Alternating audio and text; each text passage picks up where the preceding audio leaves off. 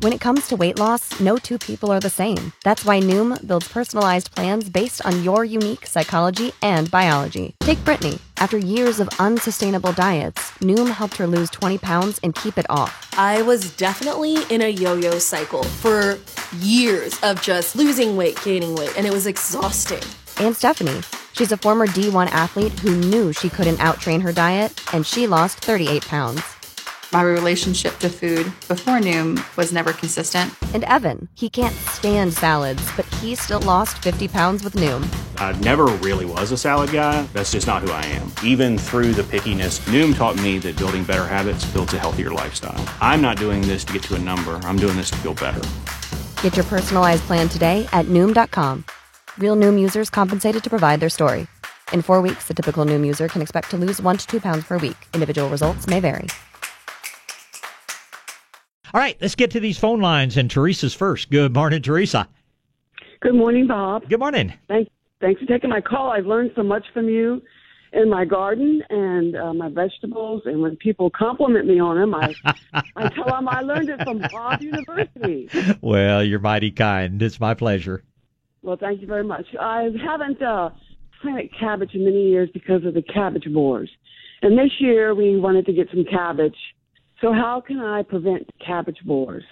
Well, I presume you're talking about the things that eat the holes kind of down into the center of the head of cabbage. Yes, sir. Um, BT, Bacillus thuringiensis, will do will stop them totally. You'll have to make two or three sprayings, but it's natural, it's organic, it won't affect your ability to eat it or make sauerkraut or anything else. So uh, just it, and it comes in several different under several different names, but basically any of the BT Bacillus thuringiensis products will totally stop that problem for you. Okay, that'd be great. Now you're So getting a have to- little late to plant cabbage, so if you're going to plant cabbage, do it yesterday. I mean, do it immediately. Oh yeah, no, we've done it. Uh, we did it several months ago, Okay, very good. And uh, but I hadn't I hadn't seen any cabbage borers yet, but I just want to be ready for them. Well, don't wait. can go ahead and- yeah, don't wait for them to show up. Go ahead Yeah, and okay. spray. I, I, you know, I made the mistake in my uh, uh, dino, my dino kale out there. I thought, oh, I'll spray when I see them. Well, shoot, they came and uh, they started shredding the leaves before I realized they were even out there. So this is one place that, uh, I, and I wouldn't spray the whole garden. I'd only spray the area where you get their actually more commonly called cabbage loopers. But uh, broccoli, cauliflower, cabbage, kale, chard, any of those things, uh, give them a little shot of BT now. Okay, all right, great. Uh, my next question is about irises. I transplanted some irises from my parents' house before we sold it, and the first year they just bloomed beautifully, but they have been lacking ever since. So, what am I not doing? Am I not? I mean, I I've been putting compost on them hmm and fertilizing them, but they haven't really been blooming. And how much sun? Uh, well, they are under a tree, uh, but the tree is not very big. hmm Um, I would think that they get quite a bit of sun and, and shade at kind of half and half. Get out, get out and look carefully and see because they really don't want any shade. They want full, brilliant sun. And, really? Yeah, and don't worry about compost. You you want that rhizome, which is what the iris grows from and blooms from. You want that right on the surface of the ground. And irises are one plant that I would never mulch. And uh, fertilizing is great, um, but but to really get quality blooms, uh, you you if they're only going to get part sun, it needs to be that blazing afternoon sun from noon till you know six or seven or whatever. Uh, if they're growing well uh-huh. but not blooming, it's almost certainly not enough sun. Okay, and that's probably what it is. Okay. Now, I'm with you. I believe in protecting heirloom varieties and some that may have a little bit of sentimental value. But if you decide to plant more iris, they have really come out just really in the past three or four years. Uh, they've come out with some what they call reblooming iris. My business partner has some gorgeous iris in her flower beds, and hers blooms several times a year, sometimes as many as four or five times through the year, instead of just all the flowers at once in the spring and then mo- no more. So just look for that little deal on the thing that says reblooming, and there's some incredible new colors in iris out there if you plant more of them. All right. Right. I appreciate that. And um, the guy that answers your phone, Yeah. He's funny. He's smart too. Chris has a Yeah. he he has an educated sense of humor, and you should be complimented because he he only teases people that sound like they have a good sense of humor. So no, Chris Chris is absolutely great, and he's also technically extremely competent. So uh, always glad to see him in here. He doesn't do the fishing songs that Don does, but let's just say he does a lot of things extremely well. I appreciate it. Thank you very much. You're sure welcome, Teresa. I appreciate the call day. this morning. You do the same. Thank you. Bye bye. All right, let's see here. Billy's up next. Good morning, Billy. Good morning, Dr. Webster. How- Uh, I, I'm sorry. Go right ahead. Go right ahead. Okay.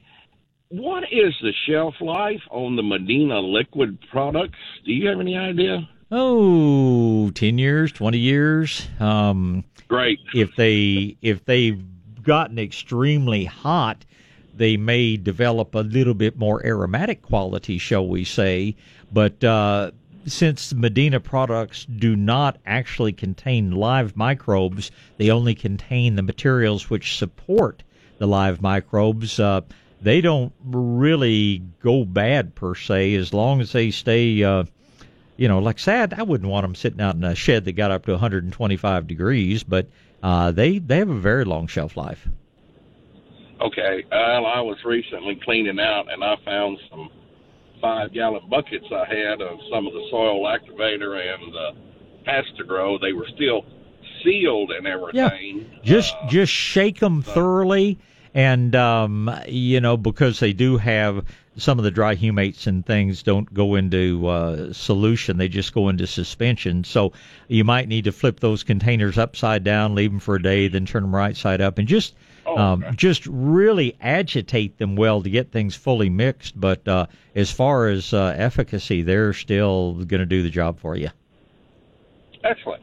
Uh, and I was also thinking about building. Oh, I got this one handyman magazine or whatever, and they had some of these four by eight planters and everything that sit up a whole lot higher, Mm-hmm. uh, probably three and a half foot up. I thought, well, that'd be better than bending over all the time. but the the yeah, the question is, they also had a self water that you could build and put in the bottom, and I was a little leery. I I'd be very I don't know if leery. Work all that well? Okay. They don't they don't Okay. work that well at all. The problem is uh you know is is just the things tend to rot out so quickly. Um and I you know I'm I'm really hoping that one of these days I'll be able to tell you a good retail source to buy this Eco Vantage wood that I just built my home greenhouse out of. But you know, treated wood you don't really want to use treated wood for gardening. Cedar rots out faster than pine. If I were going to think about doing that, I probably would arrange some sort of liner or something like that with some holes in the bottom. I mean, I, I love the idea, but I hate to build something and two years later it's rotting out, and that's that's the problem with so much stuff. If I were going to do it, I probably would be building it out of Trex, which is the synthetic Okay. wood, doesn't give off any you know harmful gases or chemicals or anything, and has a much much longer shelf life. Uh, you can buy Trex a number of places. I know at Lowe's you can actually order two by fours or two by sixes out of it. That's always been the big knock is that Oh, okay. uh, all they had was deck wood. But uh, and Yeah. I I've found and I've I've talked to Lowe's about it, and they will get you bigger dimensional lumber. But build that out of something like that, you're looking at something that's going to last a lifetime, and like you say, is going to going to really reduce the back issues of bending over constantly, as most yeah. of us do with our with our gardening. Exactly. Well, now I don't need to fill that whole thing full of soil, do I? Only fill as much as you want to have a good root system. Okay. it, Okay. it- you would be better to fill the whole thing if you want to, you know, put just uh, you know, a thin layer of gravel on the bottom or something, just so maybe it drains a little bit better. But uh, you know, the roots, the plant's no better than its roots, and the roots are no better than the soil it's growing in. And um, you just, uh, you know, we and and I'm, I'm making fun a little bit here, but uh, a lot of us complain that oh God, I live in the hill country and I only have two inches of soil. I just can't grow anything.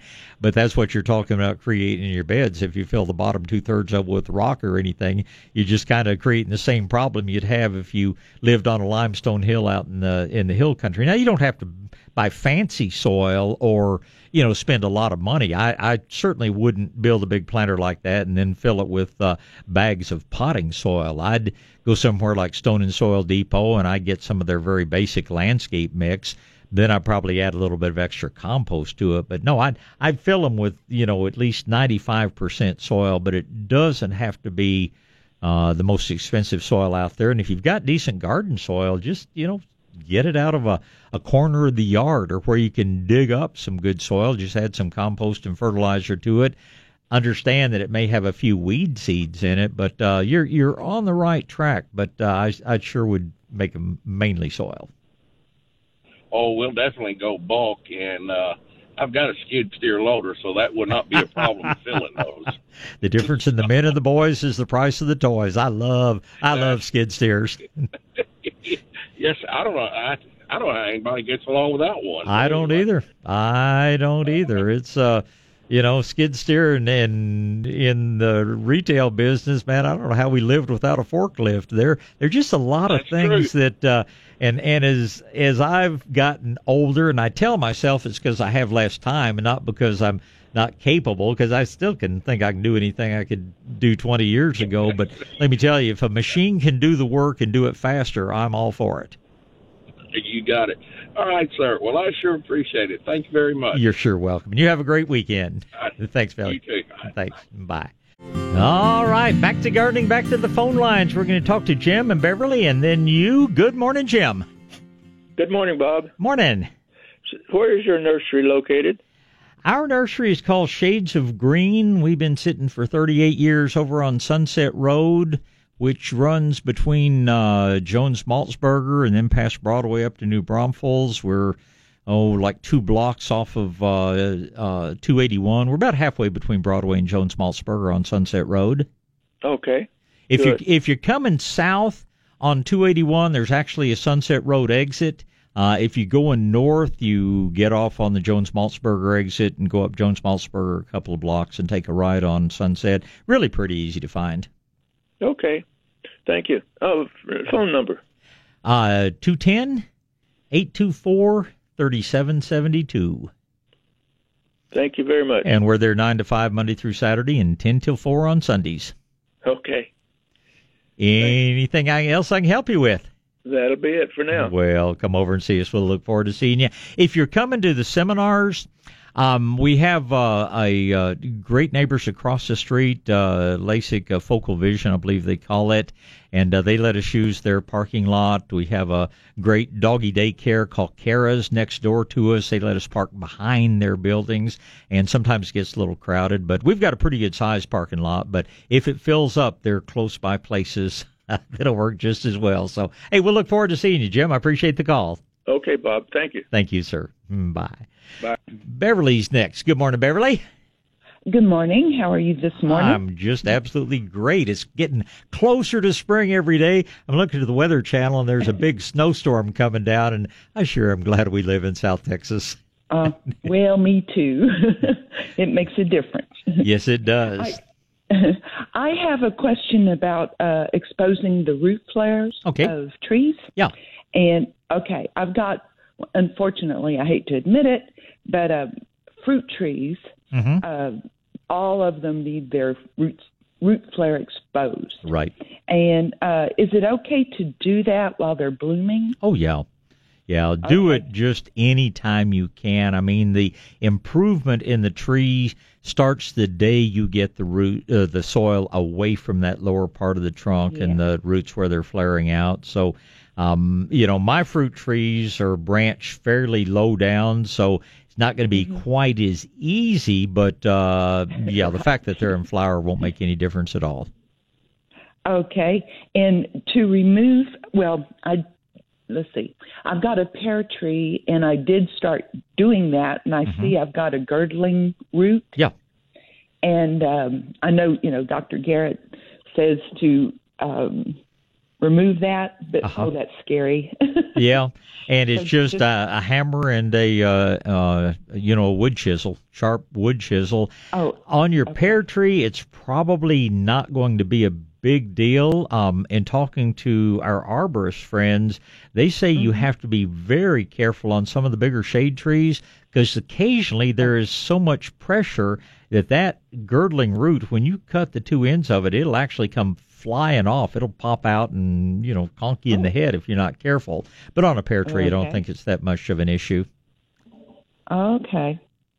Well, um, you know, I see this root and I think, oh, I shouldn't leave, or I should leave it. I don't want to cut it, but Yeah. I understand the reasoning behind it. Well, it's you know, do you pear trees are one of those fruit trees that can live eighty or hundred years, and the reason they frequently don't is because of girdling roots and burying them and things like that. So, if it were a ten-year-old peach tree, I'd tell you, you know, you're not going to extend the life of that tree that much. Pear tree, if it's a good pear, uh, I think it's probably a you know a good thing to do. hmm Okay. And to mulch the, you know, around the tree, Mm-hmm. I know I shouldn't get mulch up on the trunk Right. or anything. Stay stay a But, foot um, back or so. Leave leave the a foot roots exposed in the lower trunk, but just out over as much of the root zone as you can apply mulch. You're going to conserve Right. water. You can improve the soil. Mulches are, are great great things. Right. And now switching over to pomegranate, Okay. how can you tell when a pomegranate is ripe? Usually that little blossom end will Uh-huh. fully open up. Uh, usually the the outer, I almost want to call it a rind because it's pretty tough. Um, Yes. It will also begin to change colors, usually to sort of a yellow orange color instead of the usual green. And frequently it may begin to split a little bit. Now, most of the time, uh, when they split prematurely, it's because they've stayed a little bit too dry and then gotten an excessive amount of moisture. But um, I usually just kind of look at that blossom end where the flower was, and when you can start seeing the little, you know, pinkish kernels in there, um, you'll know it's getting close to ripe. okay. well, I keep, you know, I'll pick one and, and check it out. And no, not quite. Yeah, well, kind of thing, you know. and you can always juice them if they aren't fully ripened. They still have a lot of good qualities, even if the juice is a little bit tart. But uh, it, it's definitely Yeah, uh, it a tart. yeah, it's definitely a bit of an acquired taste. But uh, there there are just an awful lot of good things in there. And if if you are able to let them ripen, the other way you can tell they're getting ripe is if the birds start going after them. But uh, Oh, uh-huh. yeah, they they can be tasty and they it's kind of like uh, uh, mini peaches and other things. When the raccoons uh, show up and steal all of them, you know you should have picked them. That's right. Okay. Well, thank you so much for your information. It's always a pleasure. I certainly appreciate all your advice. it's my pleasure. You get out and have a great weekend, Beverly. Thanks for the I call. will. Thank you. Yeah. Bye bye. Okay, Mike's turn. Good morning, Mike. Good morning. How's it going today? It's going very well, and uh, it's going to be daylight out there. Going to be a little bit of a foggy morning, but it's going to be a great day in the garden or any other reason to be outside. There you go. Nothing wrong with that. Yes, sir. Say, I ha- I have a question.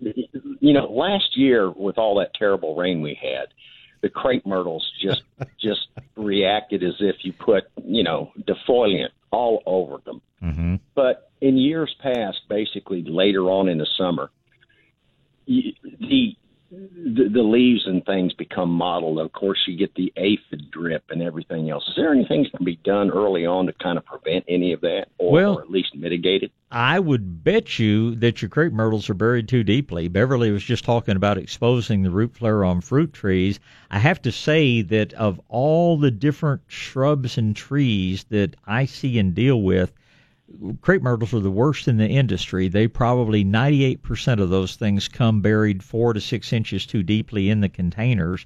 And unless you pull all that soil back away from the trunk down to where the roots, uh, big roots, actually start flaring out, your plant's always going to be a little bit stressed. Your aphids are going to be showing up. You're going to have powdery mildew issues on it. I'd almost bet you that if you would get out and expose the root flares on those crepe myrtles, your problems are going to be go away by about eighty percent. Well, that sounds pretty good. I mean, that's that's easy enough to do too. Well, it's not as easy as you think it's going to be because it's a little bit of work. You're going to find a lot of little, very fine, fibrous roots down there that you'll need to cut away. But the uh, if you've ever seen a really, I mean, we go to a gift market in Atlanta a couple of times a year, and my gosh, over there you'll see these things. The root flare is just a work of art at the base of these big old massive crepe myrtles, but. Uh, um, when you start seeing aphids, especially, it's telling you the trees are stressed. And if it's not a matter of either too much or too little water. And I was kind of laughing because you were saying those horrible rains. Those of us that ranch are saying those wonderful rains that we have last year. But in some places it was a little bit excessive. But get that root flare exposed, and I think you'll find that uh, most all the problems you've experienced with your crepe myrtles are going to totally go away. Your blooming will increase. The aphids won't be there. You'll have much less of the spotting on the leaves and the other thing is, if not not well, I should say when, not if, but when we get back into more drier, more drought-like things, be sure you're watering your crepe myrtles thoroughly and deeply. They will tolerate getting very dry, but if you want good growth and good blooms, they need that good thorough soaking at least every three or four weeks. And if Mother Nature doesn't do it, you need to be providing that to them. That will also make a difference in how much they continue blooming and uh, whether or not you get that bad leaf spot on them or not. Well, that sounds good. I really appreciate the advice. Hey, my pleasure. I appreciate the call this morning. You get out and have a good weekend. You too. Bye-bye. Thanks, Mike. Mm, bye. All right. Well, those lines filled up quickly. We're going to talk to Tim and Morris and Yo and Tommy. And we start out up Boerne way with Tim. Good morning, Tim. Hey, Bob. Good morning. Happy Saturday morning to you. to you as well, sir. Hey, Bob. I live here in uh, South Boerne, and I've got a bunch of oak trees. Mm-hmm. And uh, from about waist height to head height and higher, I have all these little tiny twigs growing out of the side of these oak trees. I'm not sure what kind of oak trees they are, quite honestly. But uh, anyways, I was hoping to be able to cut those all off uh, because you know they cause a problem with getting poked in the eye and the head and all that. Is it okay to go ahead and cut those off? And then, if I can, uh, do I need to seal them with some kind of pruning seal or something? Are these um, trees that you expect to grow up, you know, into big shade trees? These trees uh, that you're, and the reason I ask, they're probably live oaks, and sometimes, uh, well, frequently, when you have big old live oaks, you'll have a lot of what we call root sprouts come up in the area around the big trees? Or are these things that you think in long term are going to eventually make good shade trees, or um, how how densely are they packed into your property? Well, actually, Bob, they're they're totally mature trees. They're oh, okay. huge. Um, but they, like I said, a number of them, quite a few of them have these little twigs just growing out. Yeah. I don't know if it was previous owners never took care of it or whatever. Yeah. But uh, anyways, I was hoping to do something, but yeah. I know the oak wilt can be a problem. I well, don't want to do anything to mess it up. You just uh, you take off all those little limbs that you like, take them up close to the trunk. If you look carefully, you'll see a little narrow ring of cells between the main trunk of the tree and uh, then you'll have this little ring looks kind of like a collar and then you'll have the limb sticking out that's called the branch mm-hmm. collar and you want to cut just on the outside of that because that's what's going to totally heal over the wound very quickly now it is important to seal every wound, even if these are very small limbs. If they're dead, you can just snap them off. But if they uh, if they have leaves at their live tissue, then you need to seal that wound just as you would on any larger limb that you cut. Doesn't have to be pruning paint. It only has to stay sealed for eight to ten days. So it's the cheapest old latex paint or spray paint or whatever that you can find. You know, just literally, I prune with a saw in one hand and a can of paint in the other hand in dealing with oh, live oaks. But you're not going to hurt a thing, and you're going to make your going to make your life a lot easier, shall we say, by taking those off, and it's not going to hurt a thing in the world. So go right ahead and do it. This is a good time of year to do it. All right, awesome. That's good. Can I ask you one more question? Of course. I uh, I also have fire ants like everybody else, and I was told that spraying uh, beneficial nematodes uh, in about March or April on the lawn would be a good idea. That it would uh, help to take care of those. Well, you don't have to wait that long. Um, beneficial nematodes are always a good idea, and March, April, we're probably starting to get concerned about uh, June bugs and the resulting grub worm. So I think that's a good idea. But I would be immediately, well, immediately after it dries off just a little bit. But there is a non toxic product out there called Come and Get It and uh, it uh-huh. contains a uh, something called spinosad, which is very deadly to the fire ants. It's uh, it's a natural soil derivative from a natural soil bacteria, so harmless to people and pets. But uh, it is a bait that you can just scatter around. The ants will pick it up, take it back, feed the queen and the mounds. I find that probably nine out of ten mounds die out within a very short time after I put the come and get it out. Sometimes I have to go back and retreat, but um, you you don't want to stir the mounds up. You want the ants to continue life as usual. They will find the come and get it where you sprinkle it around and and then like I say they take it back and feed the queen and that's the end of the mound. We're going to have a lot of fire ants this year because this much moisture they make hundreds of new queens and there'll be new mounds popping up all over the place. But if it were me and I fight some of the same thing, I would put out the come and get it now and then in about March or April, then think about treating with the beneficial nematodes because you'll be controlling a lot of other issues like fleas and uh, you know other other insect problems at the same time you're killing the uh, uh, the fire ants. I see. Is that come and get? Is that like a? Did you say it was a powder? It's a granule. It's a. Uh, it, it's kind of like um, I don't know whether it's a cornmeal or what all their base is, but it's just it's a feed stuff. But it's it's the consistency of uh, coarse ground pepper, you might say. And uh, but you can just I just take it and just sling it out by hand. Uh, best to do it morning or evening. Best to do it when the soil is dry. So, man, it was foggy when I left Boerne at four o'clock this morning. So probably want to let things dry off a bit. Yeah, yeah. now uh, it's about an acre. So, uh, what if I put it in a drop uh, what was like Scott's drop feeder thing well, and spread it around there? That's that's more work than you need to do, and it's actually um, I don't think it would work as well. It's not like fertilizer where you want to get it evenly over the whole yard because fire ants range all over the place. I mean, you'll find fire ants twenty feet away from their mound, so you can go through and just just scattering it by hand you don't have to cover the ground evenly with it. In fact i would scatter more of it around in the area where you see more fire ants and uh, okay. maybe not even put it out in the areas where you don't see. Now let me tell you the the one downside of this in that fire ants actually do something good and that is they kill ticks and uh, mm. I so I don't. Everybody I know that's really made a conscious effort to wipe out all the fire ants on their property have wound up with a tick problem, and ticks carry lots of diseases. And just I I'd rather put up with a few fire ants than I would. Uh, than I would ticks. So I kill them out of my immediate yard and I kill them out of my vegetable garden. But uh, on the rest of my acreage, I pretty much leave them alone because I remember what big problems we had with ticks in years past. And I hate to say it, but Lyme disease is becoming more prob- more of a problem, and uh, mm-hmm. there's several other tick diseases that our pets pick up. So think hard about whether you really want to do your whole acre or not. And um, yeah. if you don't drive in San Antonio, you'll probably find this at Hill Country African Violets over there. If you're, are you over toward Menger Springs, or are you over on the other end of Boerne and on the south side? Yeah, on the south side, but I know where the African violet yeah. place is because i i was told I, that's where I can get the nematodes too.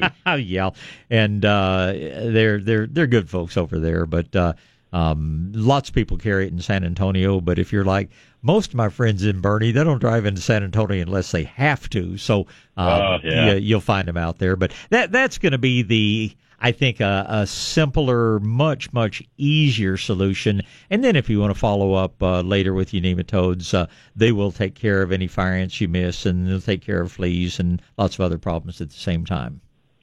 All right, awesome. And those nematodes, do you put them in like a uh, hose end sprayer? Thing? You can, yes, you can certainly use a hose end sprayer if you're going to cover a big area. All right, Bob. Bob, I thank you so much. I appreciate it. My pleasure. Appreciate the call this morning, Tim. And uh, you bet. You're welcome. I'll move on to Morris. Good morning, Morris. Uh, good morning, Bob. Uh, while the dog and I were out walking this morning, my wife killed a black ant on the bedroom wall. Okay. I've, I've worked in entomology, but I'm still not good at all with identifying ants. But it's about probably five or six millimeters long, three eighths of an inch, something like that. Uh-huh. Uh, black, except the thorax has a sort of a, about a third. The anterior part of the thorax is a tan or brownish. Yeah, yeah. You're probably looking at one of several species that are commonly called carpenter ants or wood ants. Um, okay. They they they're not nearly as aggressive and they don't bite the way the fire ants do, but uh, they you know they as as the name implies they do eat wood and they can occasionally you know become an issue uh, just eating their way. They're not as bad as termites, but they can certainly uh, do some damage to wood. They're very easily controlled. I I just make a solution of orange oil and water and anywhere I've seen them, I spray that.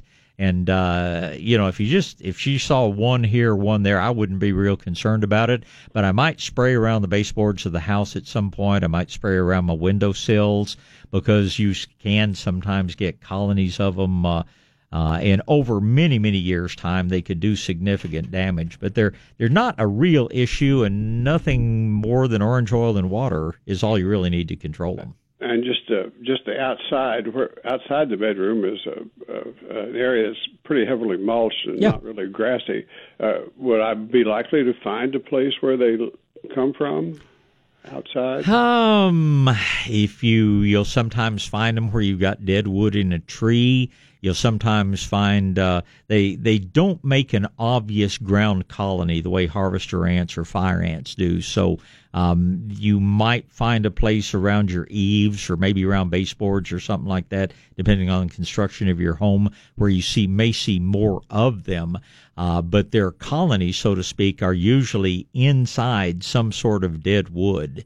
Um, but uh, again, make about oh, a couple of tablespoons of or up to a couple of ounces if you're not spraying on plants of orange oil, uh, you know, in a gallon of water, or put a, maybe put a tablespoon or two just a little quart sprayer. Spray around anywhere you've seen them. They're very, very. It's very, very effective in killing them. I had a friend that uh, had them in the wooden shutters on her home. I told her about using the orange oil, and uh, she had a builder friend came over later and said, "Oh, you better not. Uh, you better call an exterminator."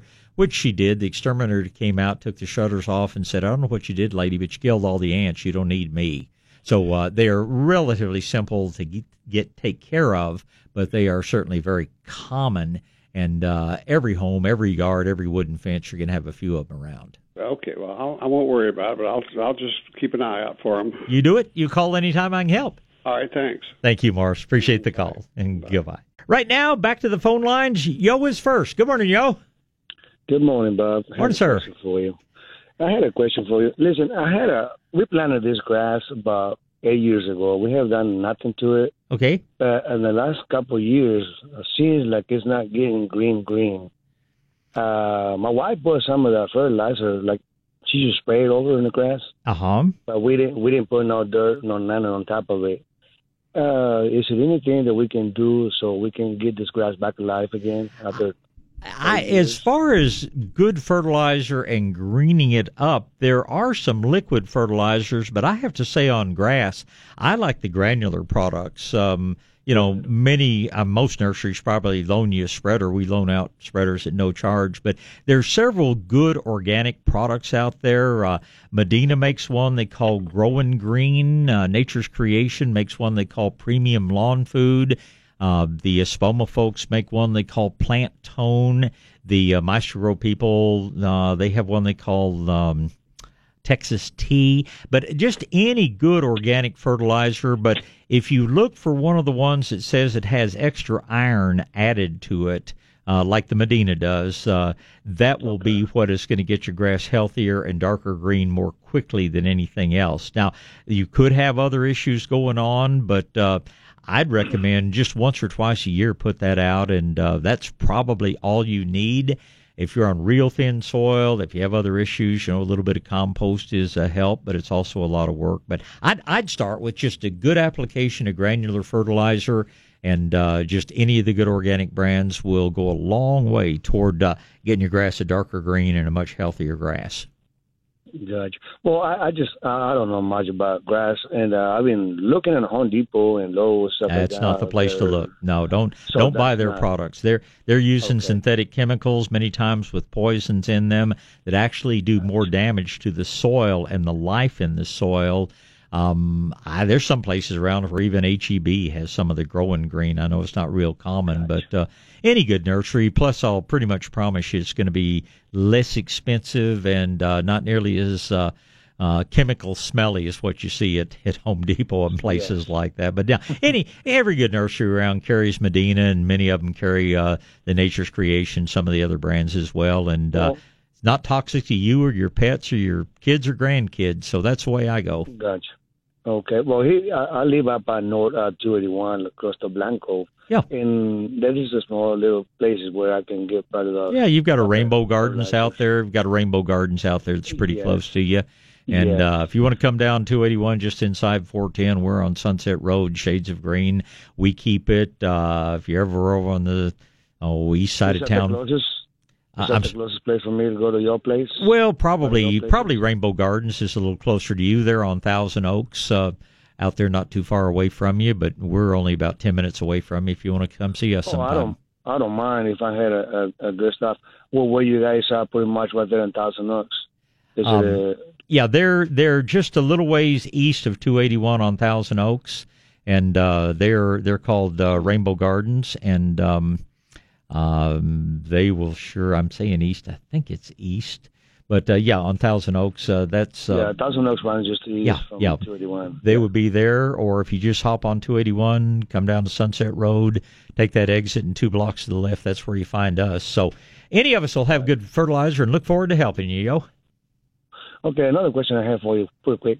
I had a, the last past rains that we had. It, this is a live oak tree. It's a Mhm. pretty big size. You know, uh, probably like I don't know, maybe four feet round. Okay. trunk.